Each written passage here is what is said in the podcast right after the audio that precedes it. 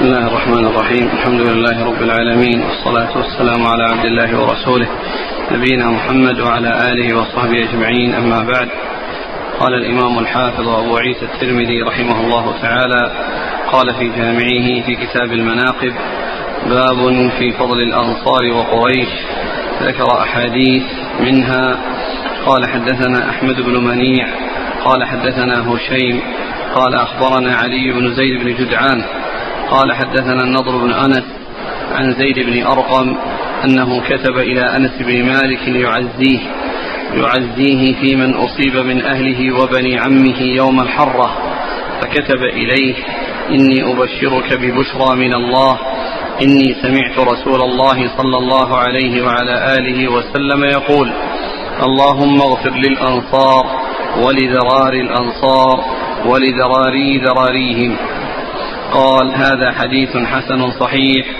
قال حدثنا أحمد بن منيع. قال حدثنا هشيم. قال أخبرنا علي بن زيد بن جدعان. قال حدثنا النضر بن أنس. وقد رواه قتادة عن النضر بن أنس عن زيد بن أرقم. بسم الله الرحمن الرحيم. الحمد لله رب العالمين وصلى الله وسلم وبارك على عبده ورسوله نبينا محمد وعلى آله وأصحابه أجمعين. أما بعد فقد مر عند الترمذي رحمه الله بعض الأحاديث المتعلقة في فضل الأنصار رضي الله تعالى عنهم وأرضاهم وبقي منها بقية وكذلك أيضا فيما يتعلق بفضل قريش فإنه إن الترمذي رحمه الله ذكر فيها أحاديث أو بعض الأحاديث وهذا الحديث الذي ذكره المصنف يتعلق بفضل الأنصار وذلك أن أنه لما حصل في المدينة المقتلة التي حصلت في الحرة وذلك في زمن يزيد بن معاوية وقتل فيها عدد من الأنصار وكان أنس بن مالك رضي الله عنه بالبصرة وكان زيد بن أرقم في الكوفة فحزن أنس بن مالك لهذا الحدث الذي حصل به ذهاب عدد من قرابات أنس بن مالك من الأنصار فكتب إليه زيد بن أرقم يعزيه ويذكر له ما ورد من الحديث عن رسول الله صلى الله عليه وسلم في فضل الأنصار وأن الرسول عليه الصلاة والسلام دعا لهم فقال اللهم اغفر للأنصار ولذراري الأنصار ولذراري ذراري الأنصار. فاراد زيد بن أرقم رضي الله عنه بأن يخفف المصيبة على أنس وأن أولئك الذين ذهبوا أنهم على خير وأنهم يرجى لهم خير لأن النبي صلى الله عليه وسلم دعا لهم بالمغفرة دعا للأنصار ولذراريهم وذراري ذراريهم فهذا فيه تهوين المصيبة على أنس بن مالك رضي الله عنه لما حدثه بهذا الحديث عن النبي صلى الله عليه وسلم الذي فيه الاستغفار لهم وأنهم ذهبوا إلى خير لأن الرسول عليه الصلاة والسلام استغفر لهم. ف فالحديث دال على فضلهم رضي الله عنهم وأن الرسول صلى الله عليه وسلم دعا لهم ولذراريهم وذراري ذراريهم. وهذا دال على فضلهم رضي الله تعالى عنهم وأرضاهم وذلك لبلائهم البلاء العظيم في نصرة الدين وإظهاره. وإيواء الرسول صلى الله عليه وسلم وأصحابه. فالله عز وجل فالرسول عليه الصلاة والسلام دعا لهم بهذه الدعوة العظيمة وهي أن يغفر الله لهم ولذراريهم ولذراري ذراريهم. نعم. قال حدثنا أحمد بن منيع. هو ثقة أخرج أصحاب الكتب. عن هشيم. هشيم بن بشير الواسطي ثقة أخرج أصحاب الكتب. عن علي بن زيد بن جدعان. وهو ضعيف. رجل البخاري في المفرد ومسلم وأصحاب السنن. نعم. عن النضر بن أنس. وهو ثقة أخرج له. أصحاب الكتب. نعم. عن زيد بن أرقم. زيد بن أرقم رضي الله عنه أخرج له أصحاب الكتب. وفي الإسناد علي بن زيد بن جدعان لكن الحديث ثابت لأنه جاء في صحيح البخاري وفي غيره. نعم. قال حدثنا عبدة بن عبد الله الخزاعي البصري. قال حدثنا أبو داود وعبد الصمد قال حدثنا محمد بن ثابت البناني عن أبيه عن أنس بن مالك رضي الله عنه عن أبي طلحة رضي الله عنه أنه قال قال لي رسول الله صلى الله عليه وعلى آله وسلم أقرئ قومك السلام فإنهم ما علمت أعفة صبر قال هذا حديث حسن غريب ثم ذكر أبو عيسى هذا الحديث ويتعلق ببعض الأنصار وهم قوم أبي طلحة الأنصاري رضي الله تعالى عنه وأن النبي صلى الله عليه وسلم قال أقرئ قومك السلام فإنهم ما علمت عفة صبر يعني أنهم أهل عفة وأهل صبر. يعني فجمعوا بينهما العفة عن الأشياء التي لا تنبغي وأنهم آه، يتقون يعني الشبهات فيكون عندهم العفة وكذلك أيضا عندهم الصبر عند اللقاء وفي الجهاد في سبيل الله والصبر عن معاصي الله عز وجل. فالحديث دال على فضل يعني آه، هؤلاء القوم من الأنصار وهم قوم قوم أبي طلحة الذين هم بنو النجار. أقرأ قومك السلام فإنهم ما علمت أعفة صبر أعفة جمع عفيف وصبر جمع صابر. نعم. والإسناد فيه والإسناد فيه محمد بن ثابت. بن ابن أسلم البناني وهو ضعيف. نعم. قال حدثنا عبدة بن عبد الله الخزاعي. هو؟ ثقة أخرج البخاري وأصحاب السنن. نعم. عن أبي داود. أبو داود الطيالسي سليمان بن داود ثقة أخرجه البخاري تعليقا ومسلم وأصحاب السنن. وعبد الصمد. عبد الصمد بن عبد الوارث صدوق أخرج أصحاب الكتب. عن محمد بن ثابت البناني. وهو ضعيف أخرج له. الترمذي نعم. عن أبيه. أبوه ثابت بن أسلم البناني ثقة أخرج أصحاب الكتب. عن أنس بن مالك. أنس بن مالك رضي الله عنه خادم النبي صلى الله عليه وسلم وهو أحد السبع المكثرين من حديثه عن أبي طلحة وأبو طلحة هو آه، زوج أم أنس أم سليم أخرج له أصحاب الكتب. نعم. قال حدثنا الحسين بن حريث. قال حدثني الفضل بن موسى عن زكريا بن أبي زائدة عن عطية عن أبي سعيد الخدري رضي الله عنه عن النبي صلى الله عليه وعلى آله وسلم أنه قال ألا إن عيبتي التي آوي إليها أهل بيتي وإن كرشي الأنصار فاعفوا عن مسيئهم واقبلوا من محسنهم. قال أبو عيسى هذا حديث حسن. قال وفي الباب عن أنس. ثم أورد أبو عيسى هذا الحديث عن أنس بن مالك رضي الله عنه وهو يتعلق بفضل الأنصار وأنهم عيبته وكرشه. وسيأتي الحديث يعني متعلقا بالأنصار.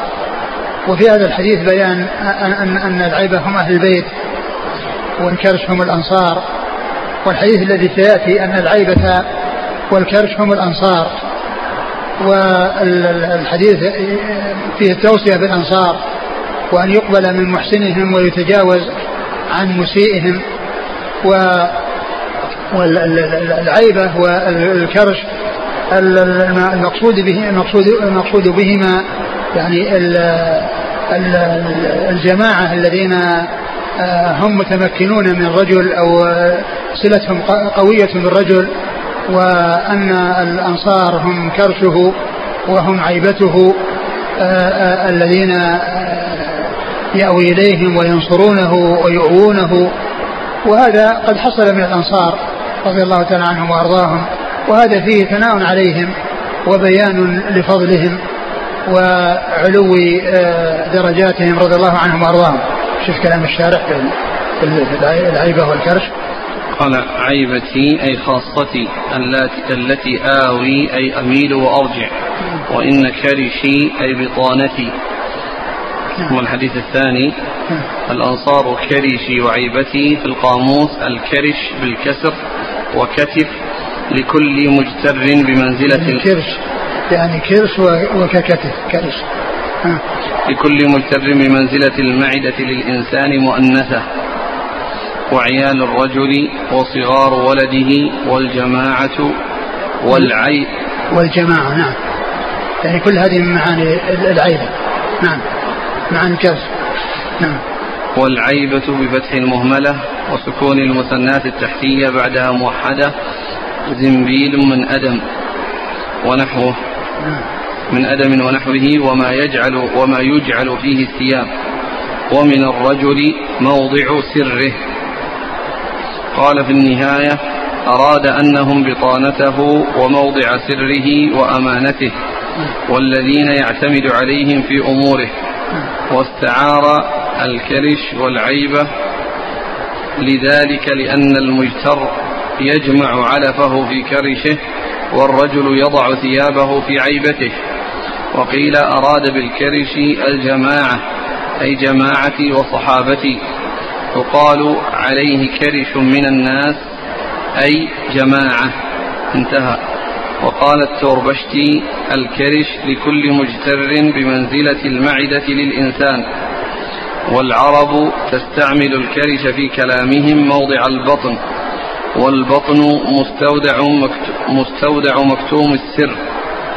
والعيبة مستودع مكنون المتاع. والأول أمر باطن والثاني أمر ظاهر. ويحتمل أنه ضرب المثل بهما إرادة اختصاصهم به في أموره الظاهرة والباطنة. نعم في الحديث الأول يعني فيه ذكر العيبة أنها لأهل البيت والكرث أنه الأنصار وفيه أنه يقبل محسنهم ويتجاوز عن مسيئهم وهذا هذه توصية الرسول صلى الله عليه وسلم بالأنصار. يعني فإذا الحديث يعني هو مثل الحديث الذي سيأتي إلا أن فيه ذكر العيبة هنا وأن المقصود أهل البيت. والمعروف أن أن مثل هذه الوصية إنما حصلت في حق الأنصار. في حق الأنصار أنه يقبل من محسنهم ويتجاوز عن مسيئهم. وأما أهل البيت جاء فيهم فضائل أخرى يعني غير هذا الذي جاء في هذا الحديث. نعم.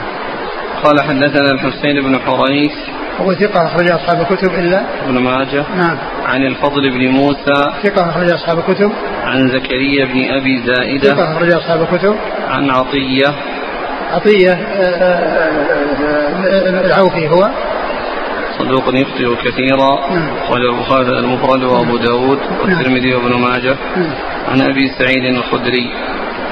سعد بن مالك بن سنان رضي الله عنه أحد السبعه المكثرين من حديث الرسول صلى الله عليه وسلم. يعني أن ذكر أهل البيت جاء في هذا الحديث الذي فيه عطية وفيه كلام.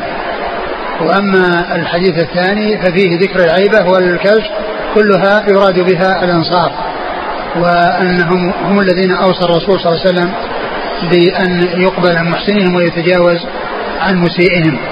نعم. قال حدثنا أحمد بن الحسين قال حدثنا سليمان بن داود الهاشمي قال حدثنا إبراهيم بن سعد قال حدثني صالح بن كيسان عن الزهري عن محمد بن أبي سفيان عن يوسف بن الحكم عن محمد بن سعد عن أبيه رضي الله عنه أنه قال قال رسول الله صلى الله عليه وسلم من يرد هوان قريش أهانه الله. قال أبو عيسى هذا حديث غريب من هذا الوجه. قال حدثنا عبد بن حميد. قال أخبرني يعقوب بن إبراهيم بن سعد. قال حدثني أبي عن صالح بن كيسان عن ابن شهاب بهذا الإسناد نحوه. ثم ذكر أبو عيسى هذا الحديث وهو يتعلق بقريش لأن ترجمة للأنصار ولقريش. وقد مر جملة من الأحاديث تتعلق بالأنصار. وهذا الحديث يتعلق بقريش. وقريش هم أولاد فهر بن مالك الأب الحادي عشر للرسول صلى الله عليه وسلم.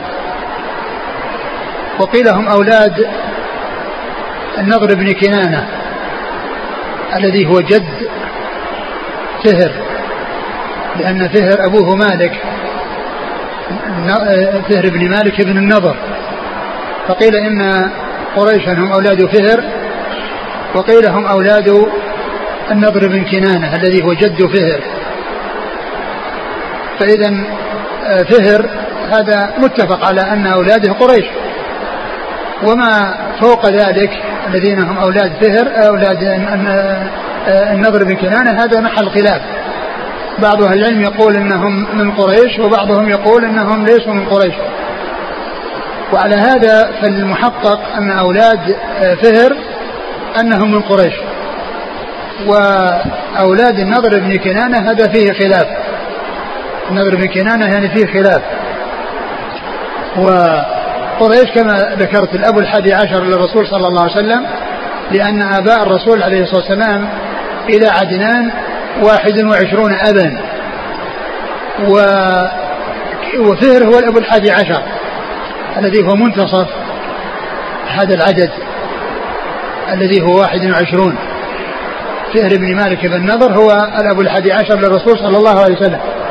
فقريش هم أولاده وهم الذين ينتسبون إليه. يقال لهم قريش.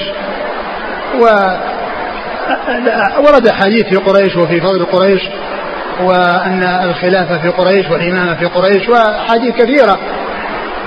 ومنها هذا الحديث الذي من يريد قريشا بسوء أهان من يريد من يريد من يريد هوان قريش أهانه الله. من يريد هوان قريش أهانه الله. وفي بعض الألفاظ من أهان قريش أهانه الله. يعني أن الجزاء من جنس العمل. يعني فكما حصلت منه الإهانة في قريش فالله تعالى يعاقبه ويجازيه بأن يهينه الله عز وجل وأن يجعل له الهوان وأن يحصل له الهوان وهو الذلة.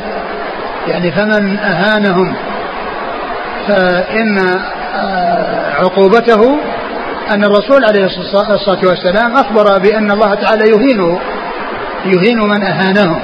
وهذا دال على فضلهم على فضل قريش وأنهم يكرمون ولا يهانون. نعم. قال حدثنا أحمد بن الحسين. أحمد بن الحسين هو أحمد بن الحسن. أحمد بن الحسن الترمذي.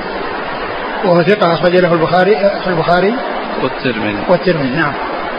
عن سليمان بن داود الهاشمي. وهو ثقة أخرج له البخاري في خلق أفعال العباد وأصحاب السنن. نعم. عن إبراهيم بن سعد.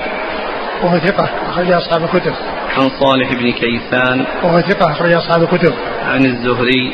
وهو ثقة أخرج أصحاب الكتب. عن محمد بن أبي سفيان. هو؟ مقبول. نعم. وله الترمذي. نعم. عن يوسف بن الحكم. يوسف الحكم هو والد الحجاج بن يوسف. وهو؟ مقبول. وله الترمذي. نعم. عن محمد بن سعد. محمد بن سعد هو؟ ثقة أخرج أصحاب الكتب إلا أبا داود في نعم. المراسيل. نعم. عن أبيه عن أبيه سعد بن مالك سعد بن أبي وقاص. سعد بن مالك اللي هو سعد بن أبي وقاص رضي الله عنه. وقد أخرج حديث أصحاب الكتب الستة. وقد عرفنا أن العشرة المبشرين بالجنة كلهم أخرج لهم أصحاب الكتب الستة. وهذا الحديث فيه مقبولان. والشيخ الألباني رحمه الله ذكر عدة شواهد لهذا الحديث. فهو لم يأتي من هذه الطريق وحدها. وإنما له شواهد جاءت عن عدد من الصحابة. وهذا الإسناد فيه خمسة من التابعين. خمسة من التابعين أولهم صالح بن كيسان. أولهم صالح بن كيسان فهم خمسة على على ولاء وعلى نسق في هذا الإسناد كلهم من التابعين. نعم. تساعي ها؟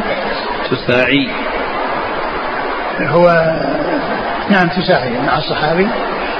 لأن قبل قبل التابعين ثلاثة وهم خمسة والصحابي هو التاسع نعم.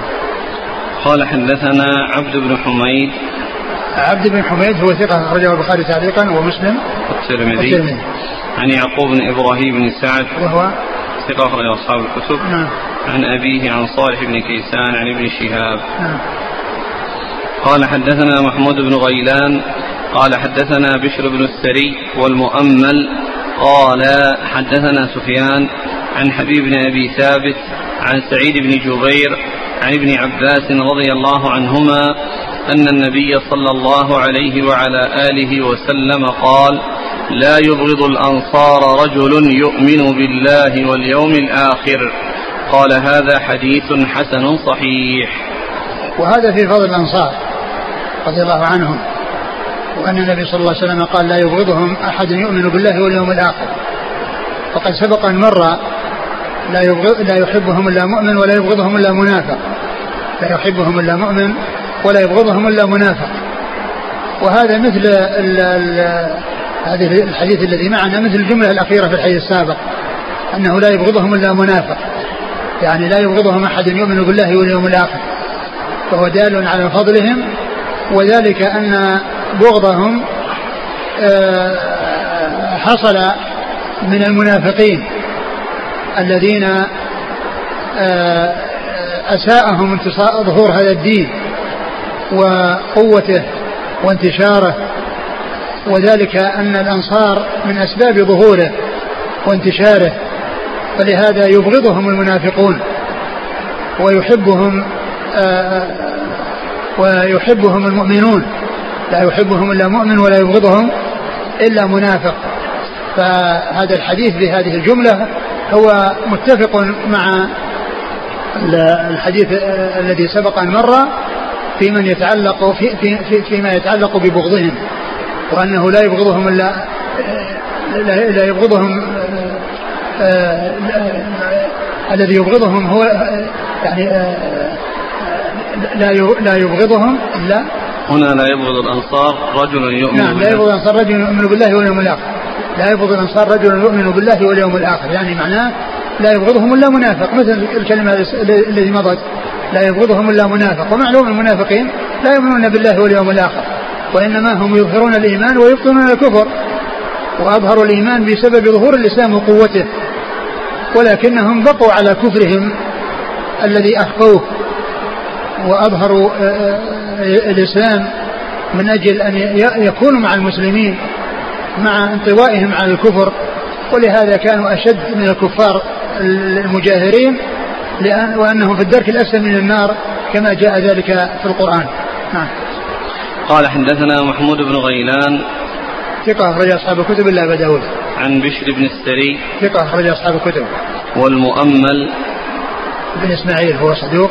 سيء الحفظ نعم. والبخاري تعليقا وأبو داود في القدر نعم. والترمذي والنسائي وابن ماجه. نعم وهو مقرون الآن بثقة نعم. عن سفيان. سفيان هو الثوري ثقة أخرج أصحاب الكتب. عن حبيب بن أبي ثابت. ثقة أخرج أصحاب الكتب. عن سعيد بن جبير. ثقة أخرج أصحاب الكتب. عن ابن عباس. نعم. قال حدثنا محمد بن بشار قال حدثنا محمد بن جعفر قال حدثنا شعبة.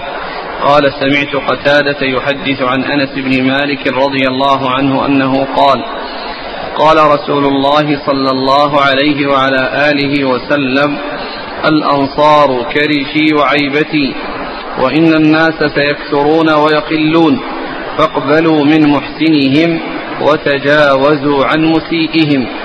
قال أبو عيسى هذا حديث حسن صحيح.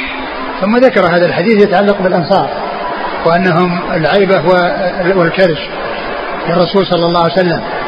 وهو دال على فضلهم وعلى قربهم وعلى اختصاصهم بالرسول صلى الله عليه وسلم وتوصيته فيهم خيرا بأن يقبل من محسنهم ويتجاوز عن مسيئهم يعني يتجاوز عن مسيئهم في ما إذا لم يكن هناك حقوق. أما حقوق الناس فهي للناس ولا يتجاوز عنها. يعني وإنما يتجاوز يعني في, في الشيء الذي يعني لا تعلق له بحقوق الناس. يتجاوز عن مسيئهم وكذلك أيضا في غير الحدود. لأن الحدود آه، لا شفاعة فيها وفي آه، آه، إبطالها وعدم تنفيذها. فالحديث دال على فضل الأنصار ووصية الرسول صلى الله عليه وسلم بهم. قال حدثنا محمد بن بشار ثقة أخرج أصحاب الكتب. عن محمد بن جعفر. هو غندر ثقة أخرج أصحاب الكتب. عن شعبة. شعبة بن الحجاج ثقة أخرج أصحاب الكتب. عن قتادة. قتادة بن دعامة السدوسي ثقة أخرج أصحاب الكتب. عن أنس. نعم. قال حدثنا أبو كريب قال حدثنا أبو يحيى الحماني عن الأعمش عن طارق بن عبد الرحمن عن سعيد بن جبير عن ابن عباس رضي الله عنهما أنه قال قال رسول الله صلى الله عليه وعلى آله وسلم اللهم أذقت أول قريش نكالا فأذق آخرهم نوالا. قال هذا حديث حسن صحيح غريب. قال حدثنا عبد الوهاب الوراق قال حدثنا يحيى بن سعيد الأموي عن الأعمش نحوه. ثم ذكر هذا الحديث يتعلق بقريش وبيان فضلهم وأن الرسول صلى الله عليه وسلم دعا لهم بأن يحصلوا نوالا وهو ال ال يعني ما يحصل من النعم وما يحصل من السيادة والولاية. والنكال الذي حصل لهم هو ما حصل لهم يوم بدر وأحد. من النكال والقتل والأسر وما إلى ذلك من مما حصل لهم. فدعا لهم أن يحصلوا نوالا. يعني بعد ما دخلوا في الإسلام وصاروا مسلمين بأن يحصل لهم في المستقبل النوال. وقد حصل فإن الله تعالى جعل الخلافة فيهم. وهم الذين تولوا الخلافة وخلف بني أمية وخلف بني العباس كلهم من قريش وحصلت لهم الولاية وحصل لهم حصلت لهم النعم. فتحقق ما أخبر به الرسول صلى الله عليه وسلم وما دعا به الرسول عليه الصلاة والسلام من أنه أذاقهم يعني نكالا فدعا لهم أن يحصلوا نوالا قال إيش في الحديث؟ قال اللهم أذقت أول قريش نكالا نعم. فأذق آخرهم نوالا. نعم هذا يعني حصل ذلك الذي أخبر به الرسول صلى الله عليه وسلم في المستقبل من حصول الولاية في قريش يعني في بني, بني أمية وبني العباس. نعم. قال حدثنا أبو كريب هو محمد بن العلاء ثقة أخرج أصحاب الكتب. عن أبي يحيى الحماني. وهو عبد الحميد وهو صدوق يخطئ نعم. البخاري ومسلم في المقدمة وأبو داود والترمذي وابن ماجه. عن الأعمش هو سليمان سليمان بن مهران ثقة أخرج أصحاب الكتب. عن طارق بن عبد الرحمن وهو صدوق. له أوهام خير أصحاب الكتب. نعم. عن سعيد بن جبير عن ابن عباس. نعم. قال حدثنا عبد الوهاب الوراق. هو ثقة أخرج أبو داود والترمذي والنسائي عن يحيى بن سعيد الأموي. وهو صدوق أخرج أصحاب الكتب. قال حدثنا القاسم بن دينار الكوفي قال حدثنا إسحاق بن منصور عن جعفر عن جعفر الأحمر عن عطاء بن السائب عن أنس رضي الله عنه أن النبي صلى الله عليه وعلى آله وسلم قال اللهم اغفر للأنصار ولأبناء الأنصار ولأبناء أبناء الأنصار ولنساء الأنصار. قال أبو عيسى هذا حديث حسن غريب من هذا الوجه. ثم ذكر أبو عيسى هذا الحديث وقد مر يعني هذا الحديث في أول حديث في هذا الدرس وأن الرسول صلى الله عليه وسلم دعا للأنصار ولذراريهم وذراري ذراريهم. وهنا فيه آه، الأنصار وأبنائهم وأبنائهم أبنائهم ونسائهم فهو مثل مثل ما تقدم وفيه زيادة النساء. نعم. قال حدثنا القاسم بن دينار الكوفي ثقة له مسلم والترمذي والنسائي وابن ماجه. نعم. عن إسحاق بن منصور. وهو السلولي نعم. آه صدوق. رجل أصحاب الكتب. نعم. عن جعفر الأحمر. هو في إسحاق بن منصور. إذا جاء في طبقة شيوخ شيوخ الترمذي فالمراد به السلولي. وإذا جاء في طبقة شيوخه فالمراد به الكوسج إسحاق بن منصور الكوسج لأنه يأتي ذكرهما بدون آه، نسبة. فالكوسج شيخ الترمذي والسلولي شيخ لشيخه.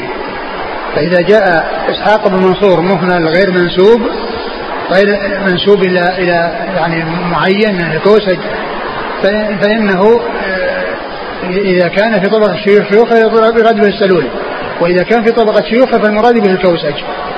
وهذا في طبقة شيوخ شيوخه. نعم. عن جعفر الأحمر. هو؟ صدوق إلى أبو داود في المسائل والترمذي والنسائي. نعم. عن عطاء بن السائب. عطاء بن السائب صدوق اختلط. وحديثه أخرجه البخاري وأصحاب السنن. قال رحمه الله تعالى باب في أي دور الأنصار خير؟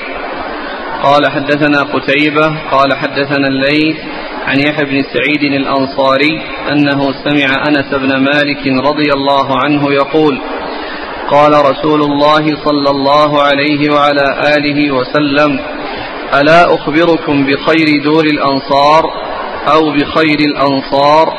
قالوا بلى يا رسول الله. قال بنو النجار. ثم الذين يلونهم بنو عبد الأشهل ثم الذين يلونهم بنو الحارث بن الخزرج ثم الذين يلونهم بنو ساعدة ثم قال بيده فقبض أصابعه ثم بسطهن كالرامي بيده كالرامي بيديه قال وفي دور الأنصار كلها خير. قال هذا حديث حسن صحيح وقد روي هذا أيضا عن أنس عن أبي أسيد رضي الله عنه عن النبي صلى الله عليه وآله وسلم. ثم ذكر أبو عيسى باب في أي دور الأنصار خير؟ والمقصود بالدور المقصود بالدور يعني انهم ان أن كل قبيلة من الأنصار لهم محلات لهم محلة ومنطقة. يعني يسكنونها. ف والمقصود القبائل وليس المقصود الأرض. ولكنهم ذكروا ذكروا لأنهم يجتمعون في مكان واحد. و ولهذا فإن التفضيل للقبائل ولهذه الجماعات من الأنصار وأن بعضهم أفضل من بعض. فالمقصود بيان تفاضلهم. وأن بعضهم أفضل من بعض وكلهم فيهم خير كما جاء في آخر الحديث وفي, وفي كل دور الأنصار خير. لكنه أن هؤلاء الذي نص عليهم وذكرهم مرتبين يدل على فضلهم مرتبين وأن كل جماعة أفضل من الذين وراءهم أفضل من الجميع من الجماعة الذين وراءهم. ثم إن الرسول عليه الصلاة والسلام عمم بالأنصار وقال وفي جميع دور الأنصار خير. وفي جميع دور الأنصار خير. يعني معناه أن الفضل حاصل للجميع ولكنهم متفاضلون في هذا الفضل ففيهم المتقدم على غيره. وقد ذكر في هذا الحديث أربع من قبائل الأنصار. آه، هم بنو النجار أولا ثم بنو عبد الأشهل ثانيا ثم بنو الحارث الخزرج ثالثا ثم بنو ساعدة رابعا. ثم إنه أطلق ولم يسمي يعني أسماء بعد هذه الأربعة ولكنه أتى بما يدل على أن تلك القبائل فيها خير. أعد المتن قال ألا أخبركم بخير دور الأنصار أو بخير الأنصار؟ قالوا بلى يا رسول الله. قال بنو النجار. ثم الذين يلونهم بنو عبد الأشهل. ثم الذين بنو النجار هؤلاء هم الذين منهم آآ آه، آآ آه، يعني أم عبد المطلب. عبد المطلب الذي هو جد النبي صلى الله عليه وسلم أمه من بني النجار. وأيضا الرسول صلى الله عليه وسلم لما قدم إلى المدينة سكن في بيت أبي أيوب الأنصاري وهم بن النجار. سكن في بيت أبي أيوب الأنصاري وهو من بني النجار. فهؤلاء هم أول أو أفضل أفضل الأنصار الذين هم بنو النجار. نعم. ثم بني عبد الأشهل ثم بنو الحارث ابن ابن الخزرج ثم بنو ساعدة الذين فيهم سعد بن عبادة. الذين فيهم سعد بن عبادة رضي الله عنه. نعم. ثم بعدين. ثم قال بيده فقبض أصابعه ثم بسطهن كالرامي بيديه. يعني كان يشير إلى عدة أماكن يعني من أو دور من الأنصار يعني فيشير إلى أماكنهم وكأنه يقبض شيئا ثم يرمي به يعني معناه يشير إلى يعني آه، تلك البيوت التي هي غير ما ذكر. ثم ختم ذلك بقوله وفي جميع دور الأنصار وفي وفي دور الأنصار كلها خير. وفي دور الأنصار كلها خير بعدما خص عما بعدما خص عما نعم. قال حدثنا قتيبة. قتيبة بن سعيد ثقة أخرج أصحاب الكتب. عن الليث. بن سعد ثقة أخرج أصحاب الكتب. عن يحيى بن سعيد الأنصاري. وهو المدني ثقة أخرج أصحاب الكتب. عن أنس. عن أنس رضي الله عنه. وهذا رباعي. ويحيى بن سعيد الأنصاري هو من صغار التابعين. وأنس من صغار الصحابة.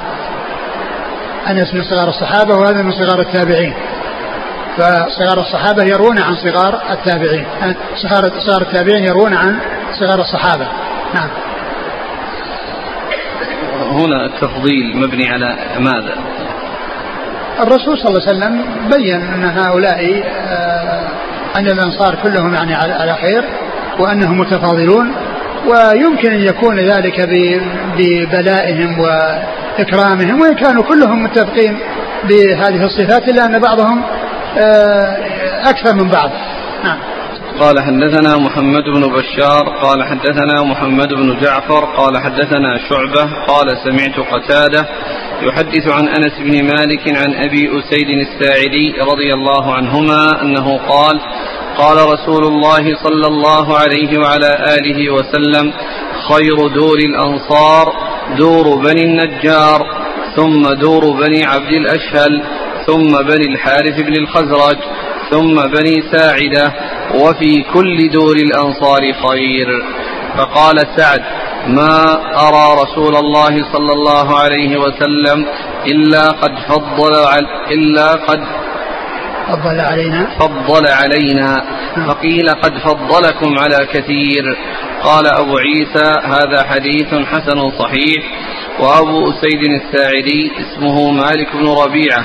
وقد روى وقد روي نحو هذا عن أبي هريرة عن النبي صلى الله عليه وسلم ورواه معمر عن الزهري عن أبي سلمة وعبيد الله بن عبد الله بن عتبة عن أبي هريرة عن النبي صلى الله عليه وسلم. ثم ذكر الحديث وهو مثل الذي قبله وفيه أن سعد بن بن عبادة سيد الخزرج وهم بني ساعدة يعني هو من بني ساعدة الذين هم الطبقة الرابعة من هذه الطبقات الأربع.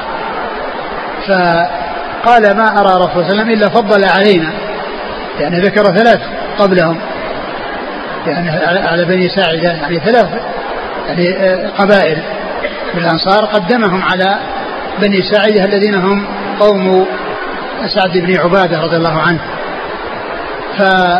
يعني فقيل له إنه فضل فضلكم على غيركم. يعني معنى كما فضلتم فضل غيركم عليكم فأنتم قد فضلتم على أناس آخرين. يعني آه، آه، جاءوا بعدكم.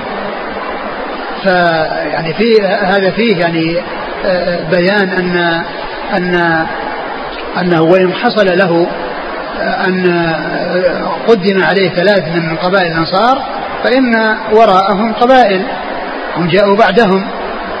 وكان هم أن يذهب إلى الرسول صلى الله عليه وسلم ليتكلم معه في هذا الشأن.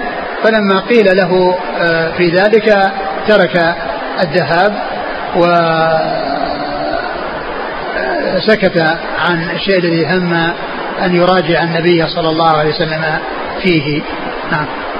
قال حدثنا سبق محمد بن بشار عن محمد بن جعفر عن شعبة عن قتادة عن أنس عن أبي أسيد الساعدي. أخرج له. أصحاب الكتب. نعم. ورواه معمر عن الزهري عن أبي سلمة وعبيد الله بن عبد الله بن عتبة. آه، معمر هو ابن راشد ثقة أخرج أصحاب الكتب. والزهري آه، مر ذكره. وأبو سلمة بن عبد الرحمن بن عوف وعبيد الله بن عبد الله وابن عتبة بن مسعود. وهما من فقهاء المدينة السبعة أحدهما باتفاق والثاني على قول في السابع لأن عبيد الله بن عبد الله من الفقهاء من السبع من, من الستة المتفق على عددهم في الفقهاء السبعة. وأبو سلمة أحد آه، هو السابع على أحد الأقوال الثلاثة في السابع منهم الذين هم أبو سلمة بن عبد الرحمن أو بكر بن عبد الرحمن بن هشام أو سالم بن عبد الله بن عمر. نعم. قال حدثنا أبو السائب سلم بن جنادة قال حدثنا أحمد بن بشير عن مجالد عن الشعبي عن جابر بن عبد الله رضي الله عنهما أنه قال قال رسول الله صلى الله عليه وعلى آله وسلم خير ديار الأنصار بنو النجار. قال هذا حديث غريب من هذا الوجه. قال حدثنا أبو السائب سلم بن جنادة قال حدثنا أحمد بن بشير عن مجالد عن الشعبي عن جابر بن عبد الله رضي الله عنهما أنه قال قال رسول الله صلى الله عليه وسلم خير الأنصار بنو عبد الأشهل. قال هذا حديث غريب من هذا الوجه. ثم ذكر أبو عيسى يعني هذين الحديثين عن جابر وأولهما أن بن النجار هم خير دور الأنصار. والثاني أن بن.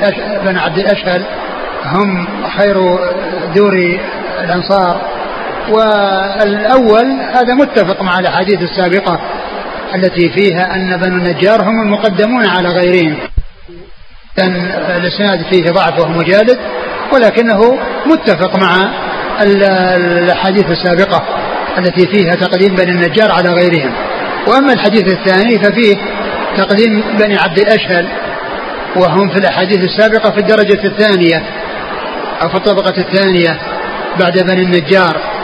و ولا شك أنهم يعني آه، لهم هذا الفضل ولكن كونهم آه، مقدمون على الإطلاق لا يتفق مع الأحاديث السابقة فيحمل التفضيل هنا على أنهم من أفضلهم بتقديره من حتى يتفق مع الأحاديث السابقة التي هي كون بني النجار هم المقدمون ثم بنو عبد الأشهل الذين هم في الدرجة الثانية. نعم. قال حدثنا أبو السائب سلم بن جنادة. هو؟ ثقة أخرجه الترمذي وابن ماجه. نعم. عن أحمد بن بشير. وهو؟ صدوق له أوهام البخاري والترمذي وابن ماجه. نعم. عن مجالد. نعم وهو؟ ليس بالقوي. نعم. له مسلم وأصحاب السنن. عن الشعبي. عامر بن شراحيل الشعبي ثقة أخرج أصحاب الكتب. عن جابر بن عبد الله. جابر بن عبد الله الأنصاري رضي الله عنهما أحد السبعة المكثرين من حديث الرسول صلى الله عليه وسلم. انتهى الباب. نعم. والله تعالى أعلم وصلى الله وسلم وبارك على عبده ورسوله نبينا محمد وعلى آله وأصحابه أجمعين. يأتي يعني أحيانا عندما يأتي النسبة لبني النجار يقال النجاري. ويحصل تصحيف عندما يقال الأنصاري النجاري يأتي أحيانا البخاري يعني النجاري تصحفت إلى البخاري. فإذا جاء مثل هذا جاء الأنصاري وجاء بعده البخاري فإن هذا تصحيح مصحف من النجار. يعني النجاري يأتي بدلها البخاري. فهذا يتكرر في الكتب. وقد جاء في يعني في نسخة في نسخة الشارح يعني ذكر بطلحة وأنه النجاري أن أنه الأنصاري البخاري. والأنصاري النجاري. نعم. لأن الأنصار نسبة عامة والنجار نسبة خاصة. مثل ما يقال مثل ما يتكرر عندنا أبو أبو عمرو أبو إسحاق الحمداني السبيعي. الحمداني نسبة عامة والسبيعي نسبة خاصة. لكن هذا يكثر فيه التصحيح. ويتبين هذا إذا جاءت الأنصاري وبجوارها البخاري معناه أنها مصحفة عن النجاري. جزاكم الله خيرا وبارك الله فيكم. ألهمكم الله الصواب ووفقكم للحق. نفعنا الله ما سمعنا وغفر الله لنا ولكم وللمسلمين أجمعين. آمين. يقول السائل هل تنطبق هذه الأحاديث على أبناء الأنصار إلى يومنا هذا وهل هم موجودون؟ آه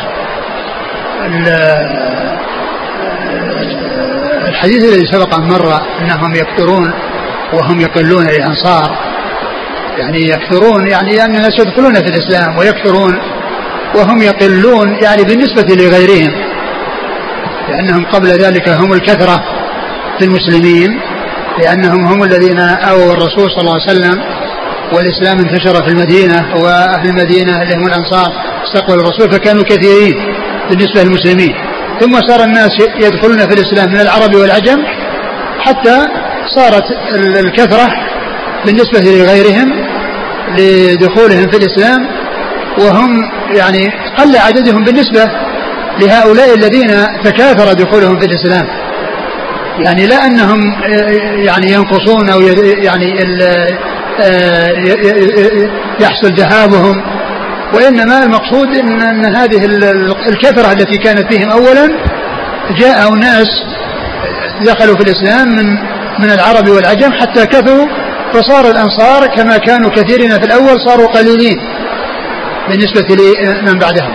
أما بالنسبة للذراري فهل قوله ذراري الأنصار أو ذراري ذراري الأنصار يراد به الطبقة الثالثة من الأنصار وهم أحفادهم أو أنه يراد به نسلهم في المستقبل. في ذلك قولان للعلماء شوف كلام الشارح فيهم.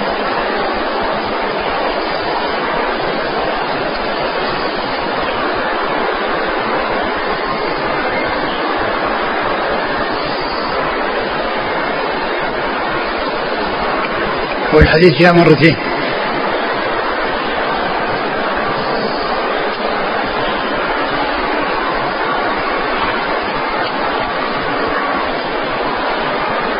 ثم قال ولأبناء الأنصار ولأبناء أبناء الأنصار ظاهره تخصيص طلب المغفرة إلى مرتبتين مرتبتين الأبناء وأبناء الأبناء. ولو حمل على آخر المراتب الأبناء ولو حمل على آخر مراتب الأبناء بالغا ما بلغ إلى مدة بقائهم لم يبعد.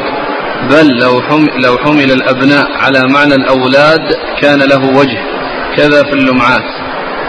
قلت ويؤيد هذا الأخير رواية أنس المتقدم بلفظ اللهم اغفر للأنصار ولذرار الأنصار ولذرار ذراريهم. يعني يبدو أن أنه لا فرق بين الروايتين. يعني ذكر الذراري وذكر الأبناء.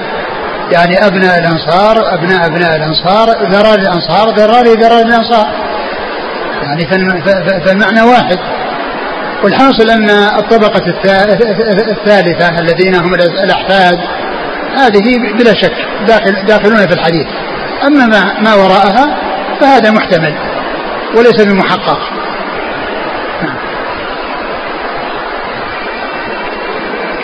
ويمكن أن يكون هذا من جنس خير الناس قرني ثم الذين يلونهم ثم الذين يلونه.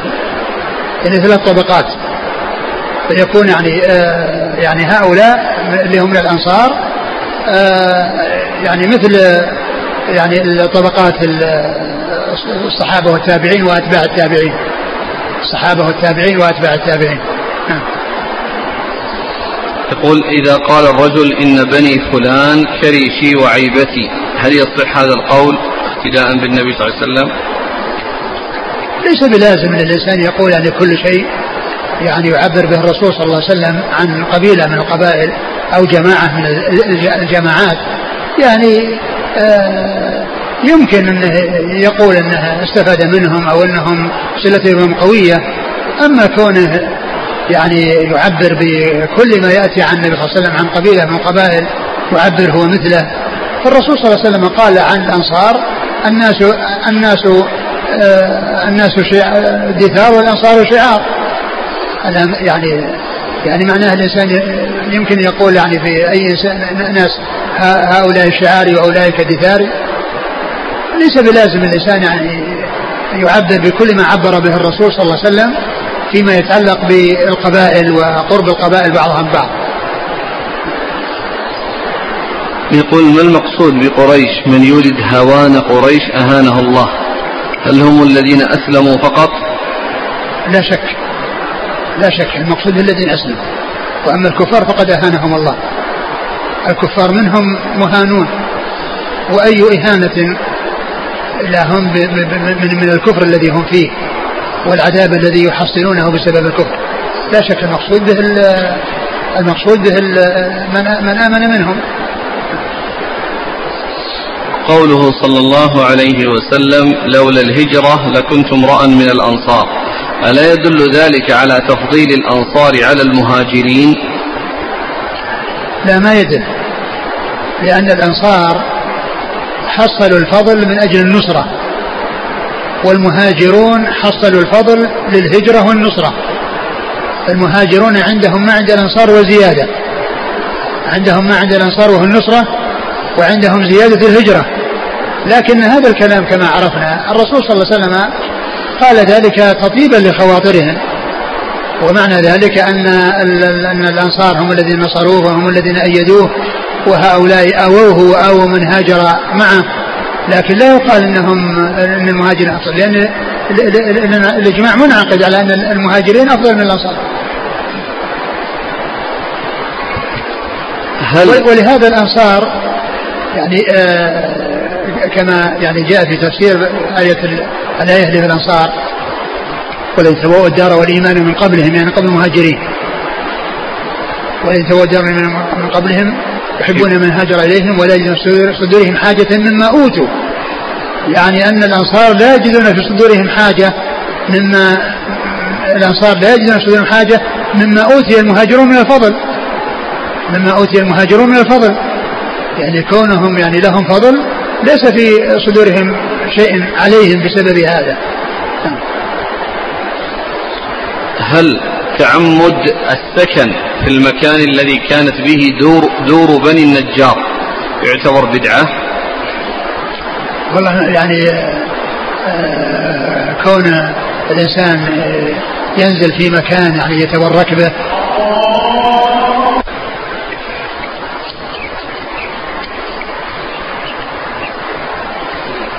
أولا الرسول صلى الله عليه وسلم ما فضل البقعة التي فيها بني النجار. على البقعة التي فيها بني عبد الأشهل وإنما التفضيل للسكان الذين هم بني النجار وبني الأشهل فليس تفضيلا للمكان. و آه، معلوم أن أنه لا يفضل مكان إلا بدليل وهذا ليس في تفضيل المكان وإنما في تفضيل السكان الذين في المنطقة. فكل إنسان يعتقد أن هذه المنطقة فيها فضل ولها كذا لا شك أنه من البدع. لأنها يعني إثبات شيء بغير دليل واعتقاد شيء من غير دليل يدل عليه. فلا يقال أن البقعة التي فيها أو المكان الذي سكن فيه بني النجار يعتبر أفضل من المكان وإنما المقصود أن بني النجار أفضل من بني عبد الأشهر. فليس المقصود البنيان والأرض التي سكنوا فيها وإنما المقصود السكان. الذين فيها هم التفضيل من بعضهم على بعض. فإذا اعتقد أو قيل أن هذه البقعة أفضل أو أن هذه البقعة لها ميزة على غيرها وأنها أفضل من غيرها هذا تفضيل بغير دليل. ولا شك أنه بدعة. نعم.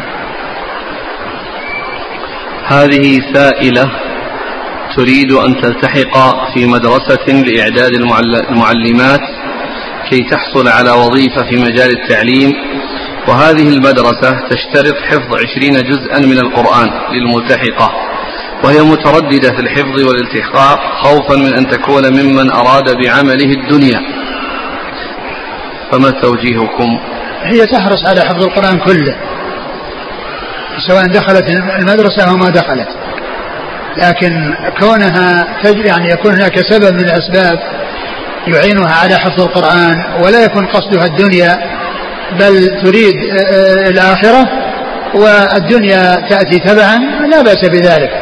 أما أن يكون شأنها الدنيا فقط لأن من كان شأنه الدنيا إذا حصل الدنيا ترك هذا الذي فعل من أجله أو حفظ القرآن من أجله لأن الإنسان إذا ما حفظ للتقرب إلى الله عز وجل بحفظه وللتعبد بتلاوته ولتحصيل الأجر من ذلك وإنما حصل من أجل الدنيا. هذا إذا حصل الوظيفة راح القرآن. يعني راح القرآن فيكون خسر يعني هذه هذه الغنيمة العظيمة التي حصلها. ولكن الإنسان يكون قصده أن يحصل هذا الخير والدنيا إذا جاءت تبعا لا بأس بذلك. نعم. يقول آه، اتفق أئمة المساجد في منطقتي على تحديد قيمة ثابتة للمهور. لا يمكن أن يتم العقد دون هذه القيمة. فهل يقرون على هذا الفعل؟